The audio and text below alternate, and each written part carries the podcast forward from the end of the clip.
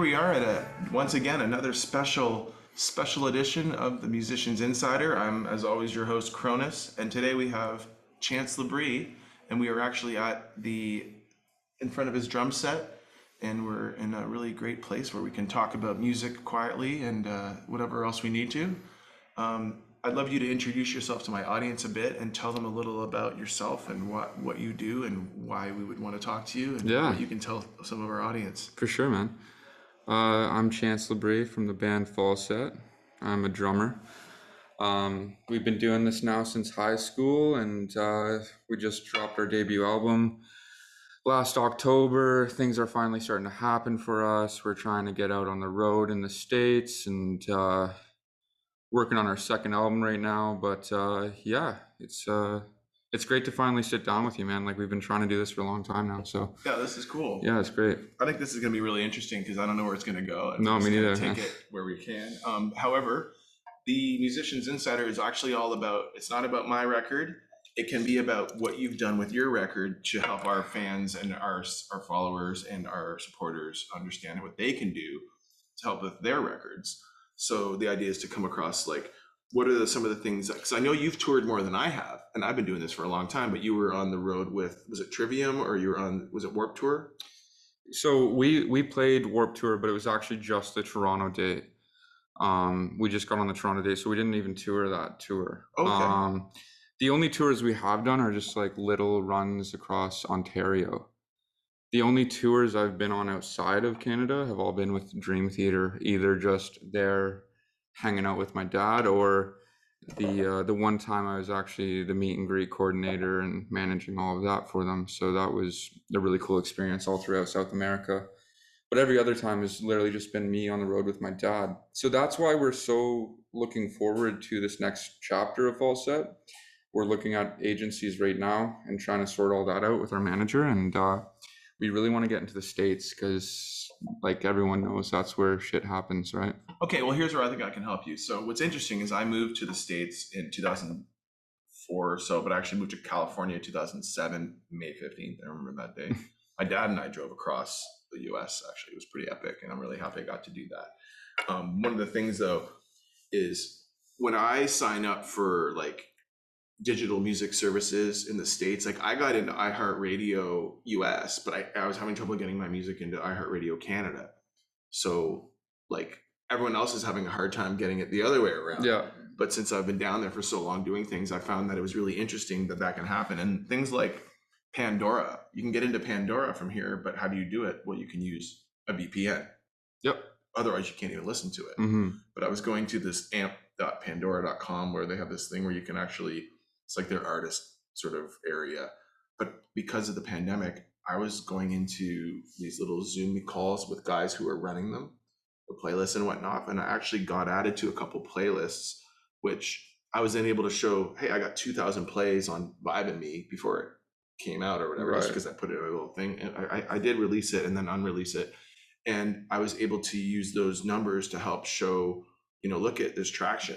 Yeah, it helps the for the pitches, right? Totally. And Yeah. like to do that, you really need to like get into the trenches and meet people that can help you. And dude and that's like one thing like if i have any advice for anyone it's like i like you you can't wait until you're putting out stuff that's like 10 out of 10 it's perfection right like the best way to do it is to build that little foundation and you use that to then pitch and grow and and build a team right there's there's so many people out there that are like they're working on this and they're they're in this music industry they're trying to they're trying to get into it and their idea of that the best way to do that is in their in their mind is to write the best song or write the best album and it's like cool like good good job like good luck but like maybe just like drop shit like just put content out like put music out there and grow from that. One day you will write that perfect song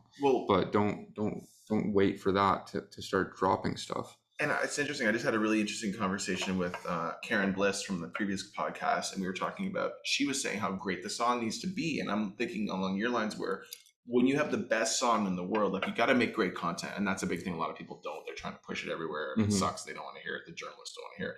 But what I'm saying is, um, if you have the best song in the world, so you manage to time travel back and you know this was a big hit, so you bring come back in time and you're gonna release it like the Beatles Yesterday's movie or something weird. Just just as an example, hmm um, what do you do with that music?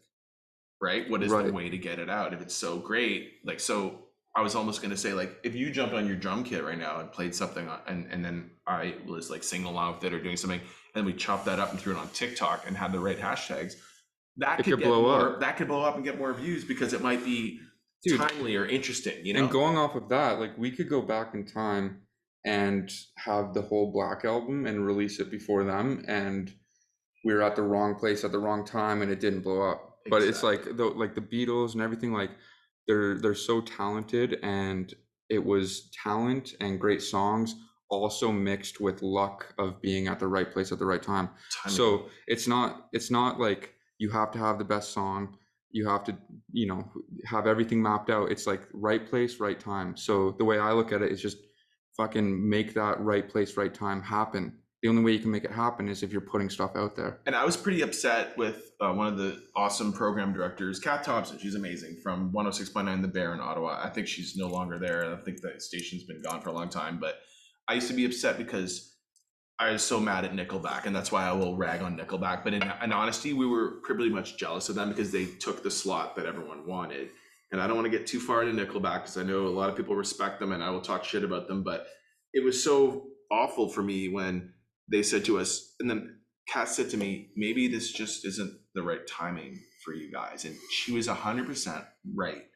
And I learned Just hard to hear. that the timing is everything from that. And uh, it, it was more along the lines that I kind of got a hard learning lesson from that. Um, but I have nothing bad to say about any of the bands I've been in or any of the people I've worked with, unless someone like stole from me. And even when that happens, I'm still like, you know, trying to try to keep it on the on the positive side because the, the best advice I have for everyone is be nice to everyone. If someone's mean to you, then take note, but don't be vindicative. Like don't be vindicating or whatever the word is.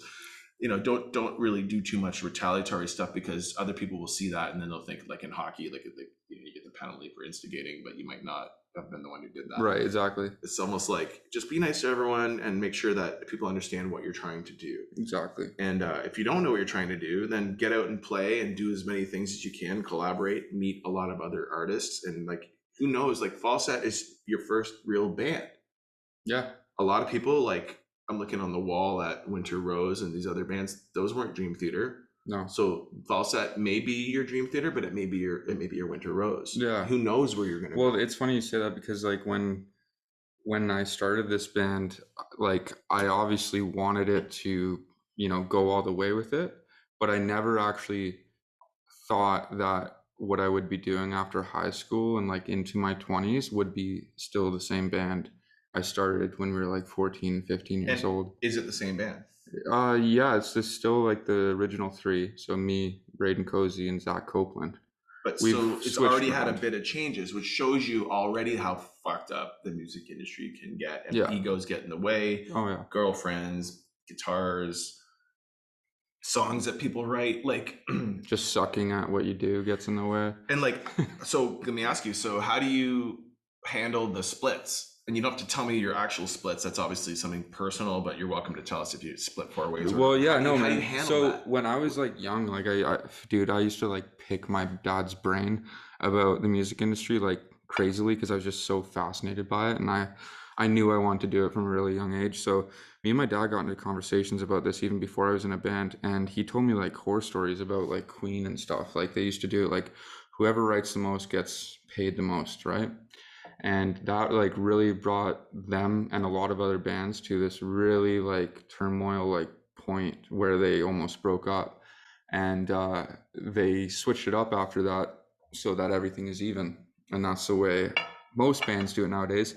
And you know after hearing all those stories i was just like yo like if i'm in a band that's the way it's got to be. So you know it's it's evenly split throughout the whole band and that's because like even if someone is writing more everyone has their role in the band. It, it's not all about the fucking songs. Like you know there's like there's the songs and then there's all of this other work that goes into being in a band. So just because like zach in our band right he he writes like the demos and he writes the foundation of our songs doesn't mean that he's going to get 80% of the royalties for the songs because he knows and he values what me and everyone else in the band does for falset Now you know the definition by SOCAN or ASCAP. It, it is lyrics and melody are fifty percent, and then there's music and arrangement is Mhm. the other fifty percent. So you have to be aware of that though, and you have to have that kind of on in on right. Like you have to take the songs and put them into SOCAN and put them twenty five percent each, and then you wonder, well, how does the publishing work, mm-hmm. Right? So you need to have that conversation. it's so in depth man So what I did with my producer friend is I just told him up front, this you're getting this amount for every song, and I want to be free to work with you and feel like we don't we're not going to think about that, and that's all we did. We just have the same split for every song, right and I'm very pleased with it. And there might be somewhere I did more, and there might be some where I did less, but the only times it gets confusing is I have the I have this real need to get songs out and finished that I feel were unfinished. Or I had a song called "Gone" and I redid it "So Gone," um, and it's out now. And I'm really happy with the final version. Like as I mentioned on one of the other podcasts, is I played the guitar solo live from that song a certain way, and I added all these embellishments. Well, when I recorded it again, all those embellishments are on the solo. So when I play it live, I play it identical to the live to the to the record because it's the new way right um, and maybe I'll change a few things. It's always good to have you know moments in your live show that are a little different. mm-hmm. Um, yeah definitely but like extending parts out or Well, like- changing intros and yesterday I worked with AJ Piece. AJ best best tech ever. I'm gonna try and get him on here. Um, I, I recorded uh, just some different click tracks with him, but for M- Million Miles Away, one of my songs, we Mhm. put the i intro. that one The intro is kind of slow, and then it goes punk like. tss, tss, din-it, din-it, Mm-hmm. So how do you count that in? With the intro and the clicks weren't where they needed to be, so we actually added a space there. mm, and then the click comes in and then you start. So it's now it's a moment in the live show. And we, that- we're working on a new song right now sorry to interrupt but we're working No. on a new song right now that before the uh, the band comes in the guitar is just playing like sort of like the chorus vibe and it's just playing it like slower not to a click just like vibey right and i'm like already thinking i'm like how the fuck are we gonna do that live Well, like are, are we gonna play that live in your head, if you're the drummer, you're gonna get a one, two, three, four at some Yeah. point, and then that's when it starts. yeah So how do you cue the guitar player? Is he gonna sing, or does he doesn't care because he's just doing that in your That's the ears? You get the four count. there's lots to work out because I like to try to get rid of the. tss, tss, oh yeah, yeah. Right. So, but one thing you can also do with if everyone's wearing headphones or in ears is you. we're can, all on click now So then you can just have like instead of just a click in your ear, you can actually say one, two, three, four. we do that like i i talk to the guys i'm like guitar switch i'm like chance you're you're playing this song now i'm like fit like dude i ch- cheat sheets all throughout our fucking Well, clicks man Kiss. So my friend was a guitar tech for Kiss, and uh, he told me that Gene Simmons has two talkback like channels, and one is to talk to the techs and people, and then the other one is someone feeding him the lyrics. dude how i've heard people do that so how did the hell does that work they're feeding you the lyrics and you're listening as you sing Like an anchor at a news show. Mhm. It's like they have in their ear, they're hearing the producer telling them, "Okay, you just said something that's not true. You have to correct yourself." Like that's what they're getting corrected all day long. News anchors on the yeah but they're shows. sort of like they have a second to be like no, they oh don't and do- just in they don't do that. but They- they- singing they don't do that right well they just listen and the, the the people that are feeding them the information know when to do it because they've done this in rehearsal like you know how bands rehearse for two three weeks before they tour for real Yeah. not like anyone else of us like me first show i do at the horseshoe is, is our, basically our first rehearsal live and like I- all these people are coming to see us. i can't do like, that man oh i, I can't do fucked that. up and learned that lesson pretty hard yeah i'm actually kind of glad i didn't uh, make it when i wanted to make it because i think now i'm ready to do it the right way right but uh, so much learning, right? So Mhm. what I want to do is provide as much of feedback from mistakes I've made, so that my audience can learn from my mistakes and skip those steps. that's cool And I think you have a unique perspective because you have a successful parent in the industry who can pass down stuff that really no one else can that isn't successful in the industry. They can all be like, oh, I know this and that. But even stuff he knows is going to be like, you know, changing all the time. And it's also common sense yeah so you yeah, really yeah. just have to be smart be nice to everyone and like um I, I appreciate that and it's it's hard to to really explain a lot of the stuff that you just have to learn by doing i've been through the ringer i had like a VH1 behind the music story and haven't had the success at all hopefully this record does well Mhm. but like now i feel like how can it not? You know, we're ready to go, everything's done, and it, I, I've never been happier. But there's nothing worse than finishing an album and feeling like it's not quite what you want. Yeah.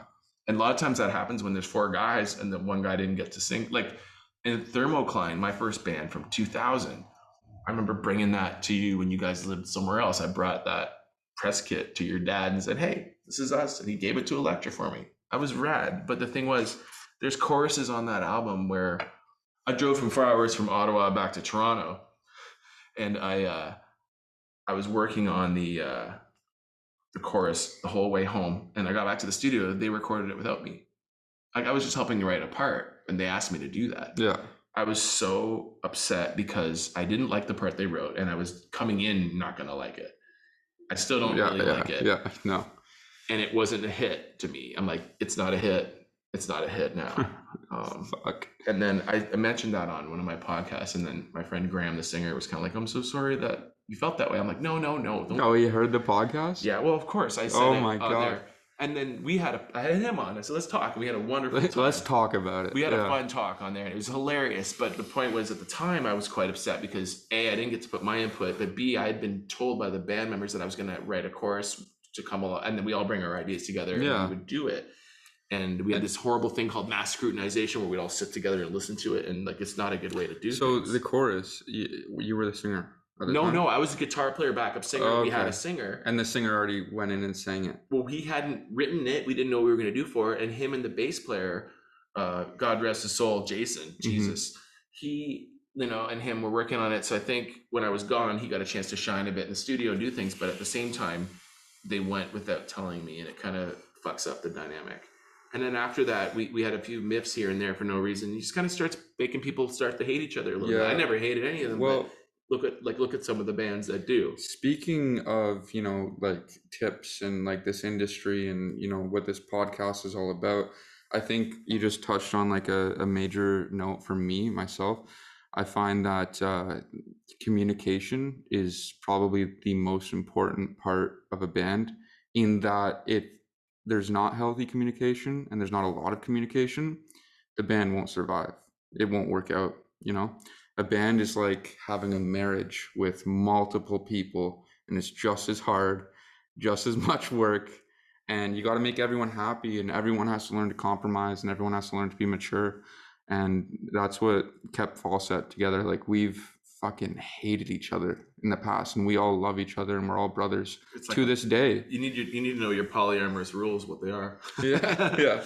But in all things considered, like it, it it is hard. And like when you have like the four of you, and then say you have someone who leaves, what happens to the splits of the songs you already wrote? You Oh, throw the- you just throw the songs away? we didn't we didn't get like all official until this current lineup. So if anyone were to leave at this point, or if anything were to happen, I don't even know what the splits would be because like who what are they gonna get when they leave? So when I did my first solo record called ASK, Aaron Stanley Kronis, that's what I did. It was called ASK around 2005. Mm-hmm. after Thermocline.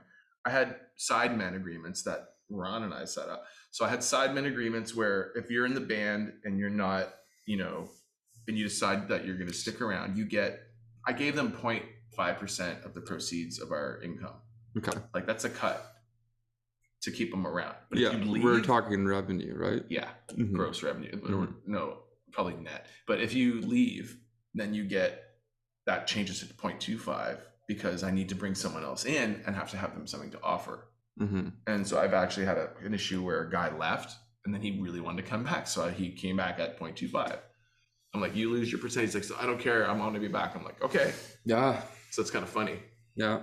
Um, and I appreciated that he came back. I mean, we had some stupid falling outs, but there really hasn't been any major blowouts with people I've been working with. And a lot of people came back after because they just wanted it a certain way and didn't understand what we are all trying to be as a band. And, and then I learned that the idea is to really just hire everyone, but really vet the people first. Exactly, man. Like if you can't find those four or five guys that you're all gonna get along together and you're all you're all like like minded and you're all after the same goal, you all want the same thing. If you can't find that, the best alternative is to not stop, is keep going, but you gotta fucking hire guys and vet your guys like hardcore.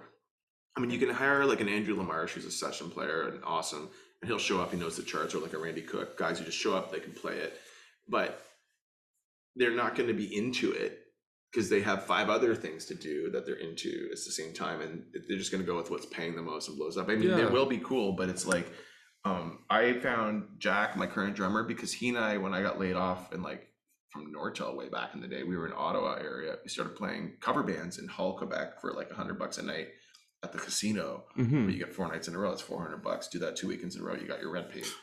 So and all the free food we could have eaten, and oh my god, that was great. Jesus. But um, I also learned that I never had a fight with him. We never argued. It was, and he could sing, and I was like, they, they were holding it up like it was like a bass player, a drummer, and then me.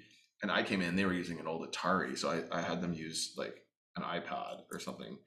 We we changed it. So no, I had a mini disc player at the time before iPods came out, and that was how we did our left and right audio split with the click tracks. Oh we were playing Pink Floyd cover songs and things like that, and I made it so that we had all the samples from the album on there instead of just these weird MIDI things that we were playing Mhm. with. And I think we upped the game on that. And that was the beginning of me becoming weird and technically crazy. But in Thermocline, I did a lot of crazy guitar shit where I'd jump in the air and land on a button that would change the guitar sound from a guitar to a gated guitar Yeah. or I would put an expression pedal back that would take away the chorus, but I had weird delays that would come on, and then when I went from clean heavy to clean, the delay would stay, but that would be the way that the next sound was supposed to be. It was a lot of stuff. That's and amazing. I, I really, I really was, I was proud of what I did with that, and I think I'm gonna still go back now and take some. I was talking to Graham on the last podcast. I was gonna, I want to take some of those riffs and use them. We have a riff for Sonic Blonde that is absolutely amazing. It's just I hit the guitar once and it has like five delays, like Yeah. and the drummer comes in. dum, dum, ta, ba-da-dum, ta. That was Lamar. She did that. It was awesome. So I want to. I told Graham, I'm like, I want to use that riff or something. He's like, do it. I'm like, totally, totally. So a lot of your, uh, I wanted to ask you this because we were talking about Axe-Fx earlier. Yeah. Um, a lot of your uh, sounds that you used to do with all these pedals, um, have you replicated that and changed that up and started using Axe-Fx instead, or are you still like pedals? I don't have an Axe-Fx. Oh, I thought you did. and I watched someone. Like, so I had a, a, a guitar tech who. Uh, I, me I thought you did that. for some reason. No, I recorded with a Kemper.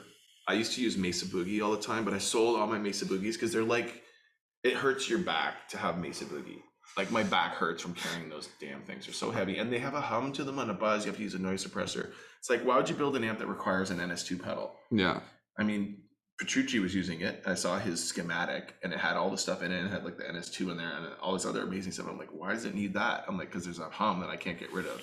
My rack forever was buzzing because there was like something metal touching metal. I could never figure it out.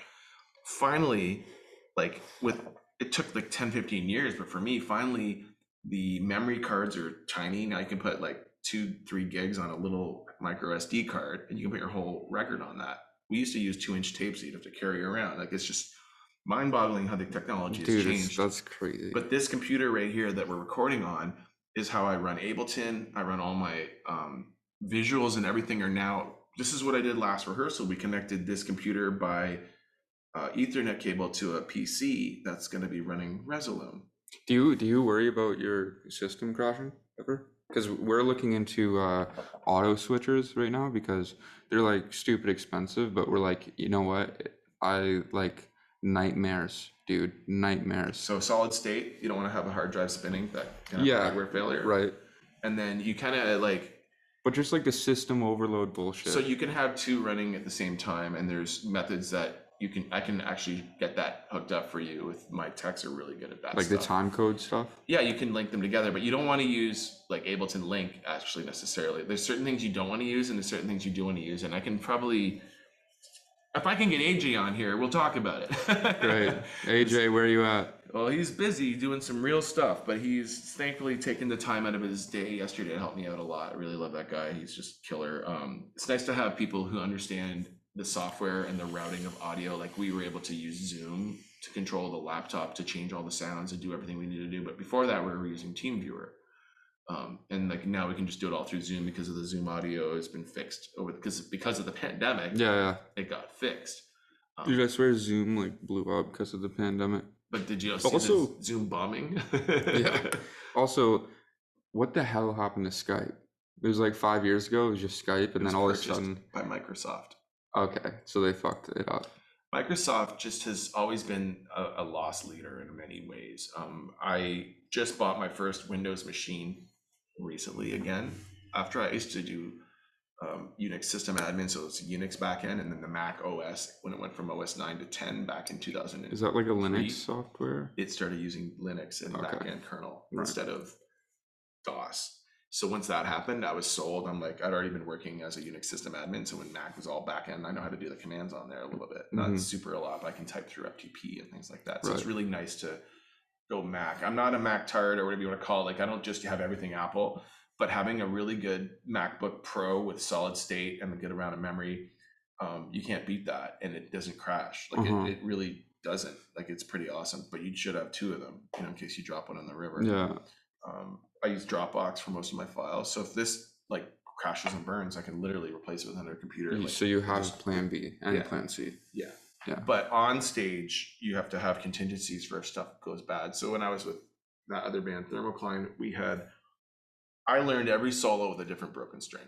And once, Fuck, once our song, I broke a string and I was playing the song Barfly, and I was like, oh my God, that string broke, but I know the solo up here. I learned it on every string broken. It's just kind of funny. Yeah. I don't do that so much now, Oh man. but that was pretty epic that it actually happened once. Oh, I can't imagine.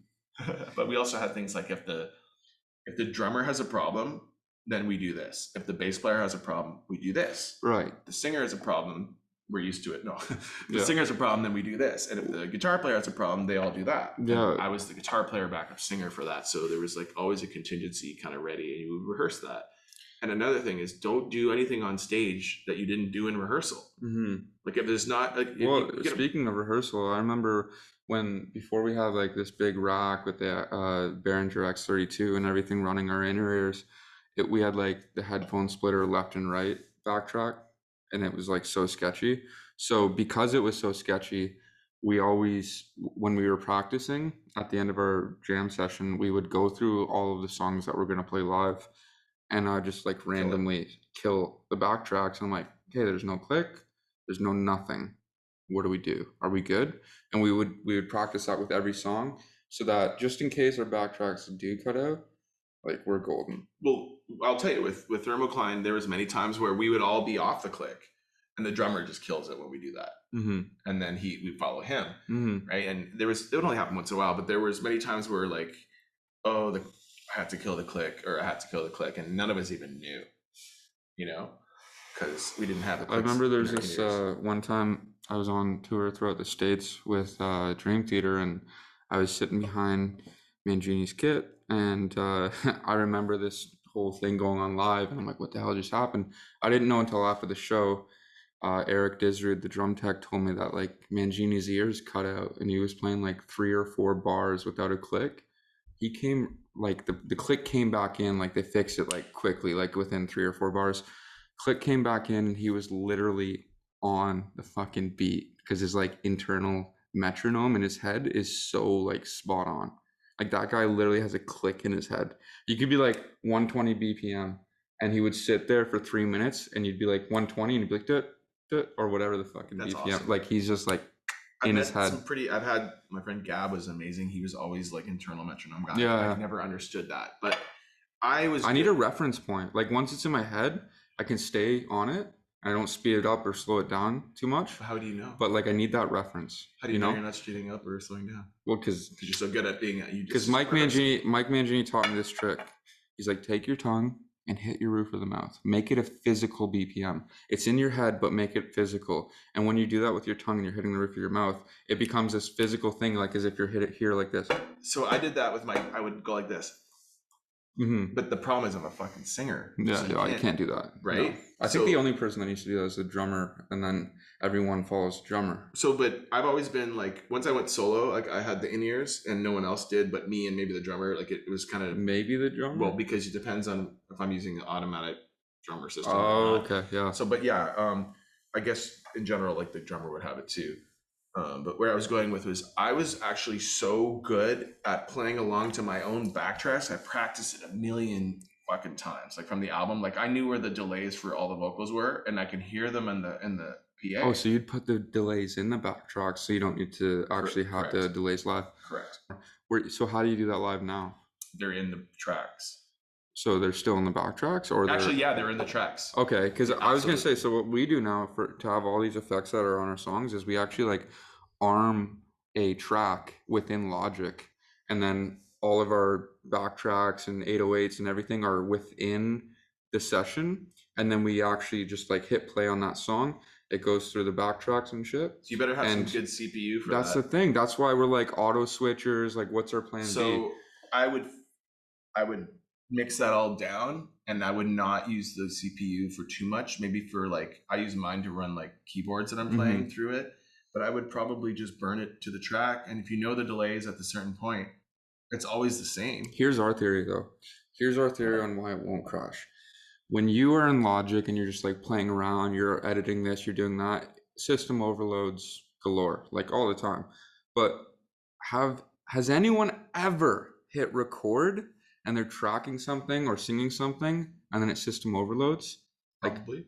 But like hardly ever. Like that's probably never happened. Usually it's to do with hard drive space. Right. I just, I just, I've always found that like after you hit record, your whole computer is like, I will die to make sure that this doesn't stop.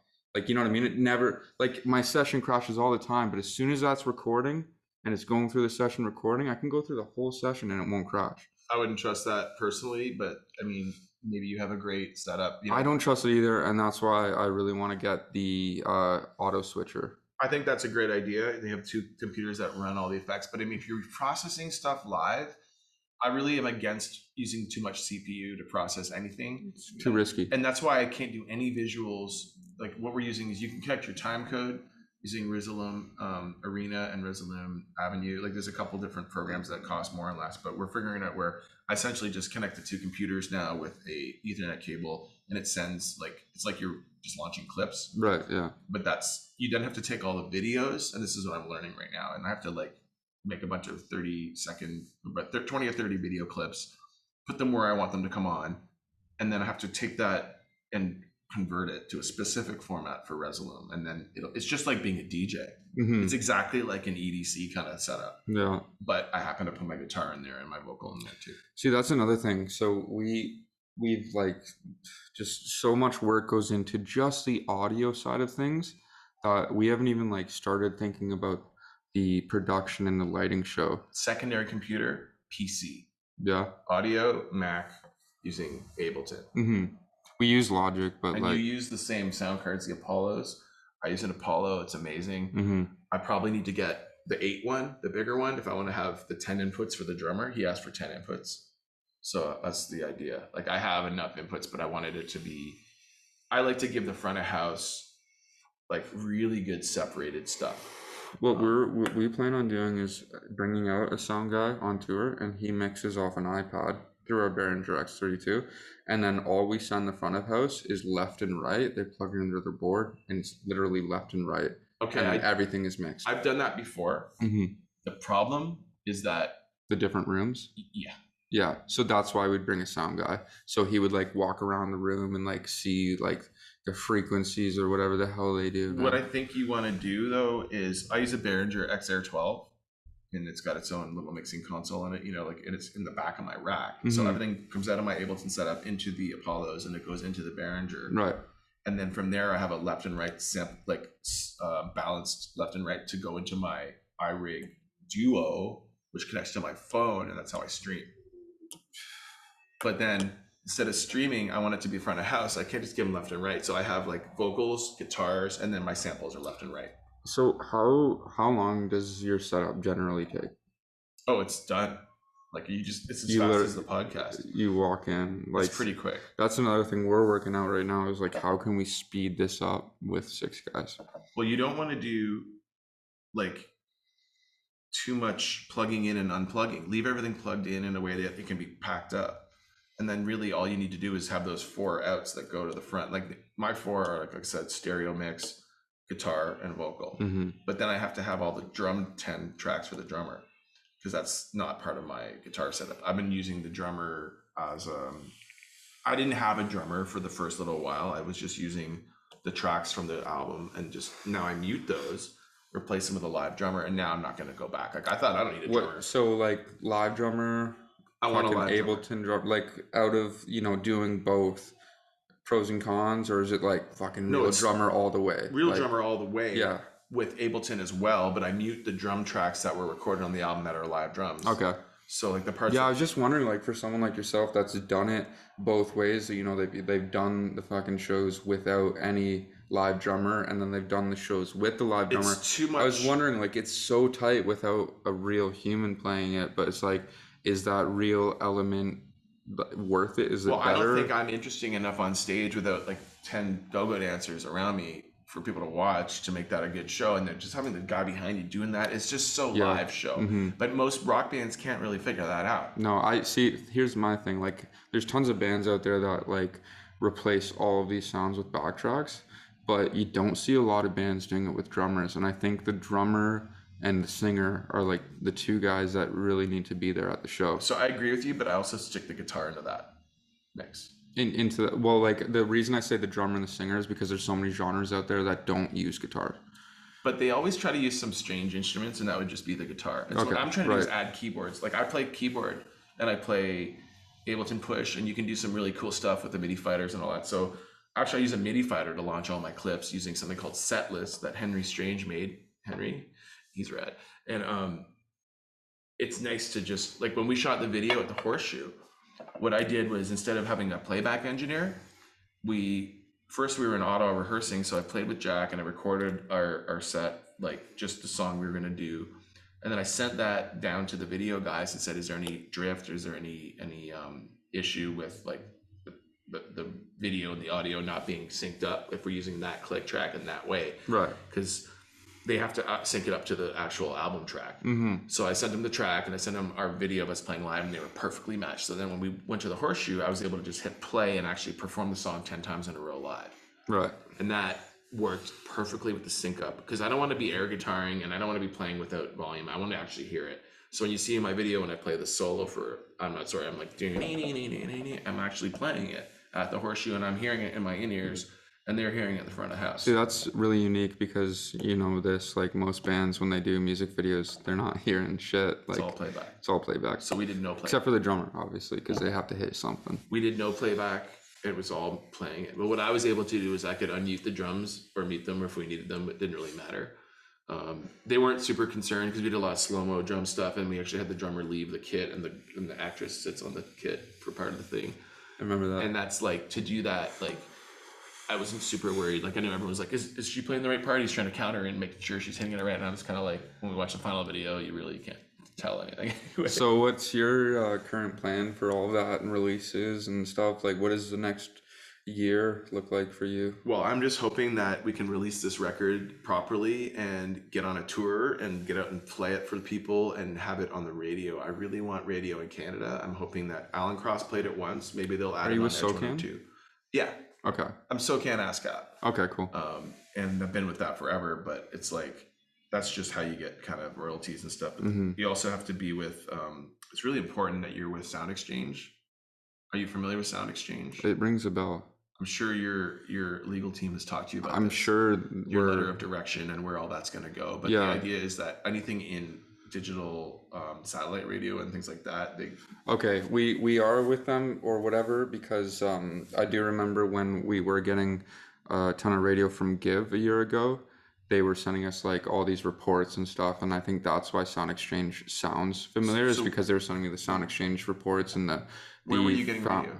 So we got Octane, we got like, uh, dude, I don't know, man, like. Um, what our, our, platform? Is so so no no so New Ocean Media, um, we got hooked up with them through um, uh, some of my dad's label people, Thomas in particular from Inside Out. So he hooked us up with Inside Out, which was a lot of help to us. Um, so they helped us with like Spotify campaigns and radio campaigns. And when we got the radio campaigns, it did really well on radio and uh, it kept getting played more and more. And then more radios kept picking us up. And uh, that's when I got all these reports in like weekly So what radios, dude? Like I'm literally talking like a list every week Were with like American 50, stations? mostly American, yeah. That's fantastic. And then we got on Octane, which was like huge. But I think that's why Sound Exchange sounds familiar. That's how you would have got paid from the not the actual tele- terrestrial. So radio. that's like a whole other thing for us. So we didn't get paid a cent from all of those radio plays because um, BMI and SOCAN wasn't set up with us yet. So we're like in the process of uh, getting because we we have the same we like literally are from the same town and we have like the same everything, same lawyers, same distribution, like same everything. Ernie which is Ball is a big, Ball, big, like big sponsor heart of mine. I love them, and it's something we have in common, which is kind of Yeah, so that's so Ron is actually like working on that as we speak, like Great. trying to get that all sorted out. But it's just been a hassle, and we're like, okay, at what point are they gonna pay us back to? Because it's been a year now, so we're like, I don't know. Well, I think that stuff will it comes anyway. And and one of the thing I thought of too is like I was worried about working with someone who I didn't get along with, that I have some things written with that I put into SOCAN. I'm like, you want to make sure you don't. And Karen mentioned this on my podcast uh, last episode. You don't want to give your publishing to people too much because if you have to ask them for permission to put it into something, what if they're no longer around, right, Mhm. or gone, or just don't Yeah. like you? So we started our own label and our own publishing company, so we can just like own everything and do everything ourselves. But you know, we're you Be saw careful. that today. We're working out that deal right now, which I don't know like how that's gonna go, but like it's looking like a great deal for us. But I don't know how that's gonna affect those two entities. You know? Well, obviously, I think the best thing is to just tell them they can't have any publishing because they didn't, you know, they weren't there at the beginning, unless they're giving you a really big advance. That's really, Yeah. really big, which they might try to still do. But I think you, lucky you have a good team. Yeah, dude. team. Honestly, at the end of the day, I'd rather get the team and give a little more than not get the team and be greedy. But it's not greedy to give away. Like that's the thing. You don't think you're being greedy when being super nice, and then you accidentally give away too much publishing, and now you have to ask someone you don't like for permission to do Yeah, no, I won't. I won't get into the, one of those typical band label Well, I've had- bullshit. I've had an issue where someone lied to me about a lot of things. I'm not going to get into too much about it because who knows if I'll cross paths with them again. But I'm not gonna. what's what's the name? um, No, I'm just I'm just kidding. it's, I'm uh, just kidding. That Be- Beetlejuice. Beetlejuice. No, I just had someone who um, basically was telling other artists bullshit, and I didn't call them out. They asked me what I did with him so that it wouldn't happen. I said, "Talk to your lawyer," and he got mad at me for telling them to go to a lawyer. I go, "I didn't tell them to go to a lawyer and fuck with your business. I just answered their question, mhm, and fuck you for screwing them over and asking them for all that money without having contracts." But mhm. my point was, if I have to ever like, because I've written songs with this person somewhere along the line that they come after me for money, I'm just gonna put their stuff in an escrow account. If they want it, they can sue me. The suggestion I got was not don't pay them. It was put their money in an account. If they come asking for it, then they can have it. But until they ask for it, you know, Mhm. that's it. And I'm not Right. saying ask for. it, I'm saying like come and get it. You know, there's no money. There's nothing to come and get if you're watching this. Whoever thinks they are. You know who you are. um, actually, if anything, I made they show my music to the, all the people that they try to work with today to try to rip off. So fuck it. I did that. I did this. Maybe not. Maybe they're done. Yeah. But cheers, by the way. Good to, Yeah, I know. good to Cheers, have man. this little chat. No, it's been Um, great. I think uh, we're gonna wrap it up a little bit soon, uh, unless you have some final advice that you want to give to new artists that may be uh, trying to make it at this time of after a pandemic in 2021 and uh, maybe at your age. So, what do you have advice for up and comers? Just get maybe up. don't have parents that were in Dream Theater. Right, yeah. So if your dad wasn't in Dream Theater, I'd highly suggest you quit and get the hell out of this industry because it is harsh. It is rough. There's there's no money in it. There no one's becoming rock stars in today's day and age. So just quit what you're doing. What about for people like who already have records and are kind of washed up and are thinking they can still make it? Yeah, I know. I'm just kidding. Like if if you're anyone out there, definitely just like Don't you know up. give it your all and like i said earlier um you you can't wait until you're perfect or you're like 10 out of 10 you got to definitely be good. Um if you're not good then don't bother. But if you're good don't wait till it's perfect. Just start putting shit out there because that right place right time instance isn't going to happen unless you're putting stuff out there. That's like the best advice I can give. And luck is really just a combination of preparation and um, opportunity. Yeah. That's the way I look at it. Yeah. All right. Well, Chance, great to have you on the podcast. I'm glad Thanks, we do this in person. This has been the Musicians Insider, and uh, look forward to seeing you all out there and live. We'll see you Yeah. live. Can't wait to play a live show for you all. See you on the road. Cheers.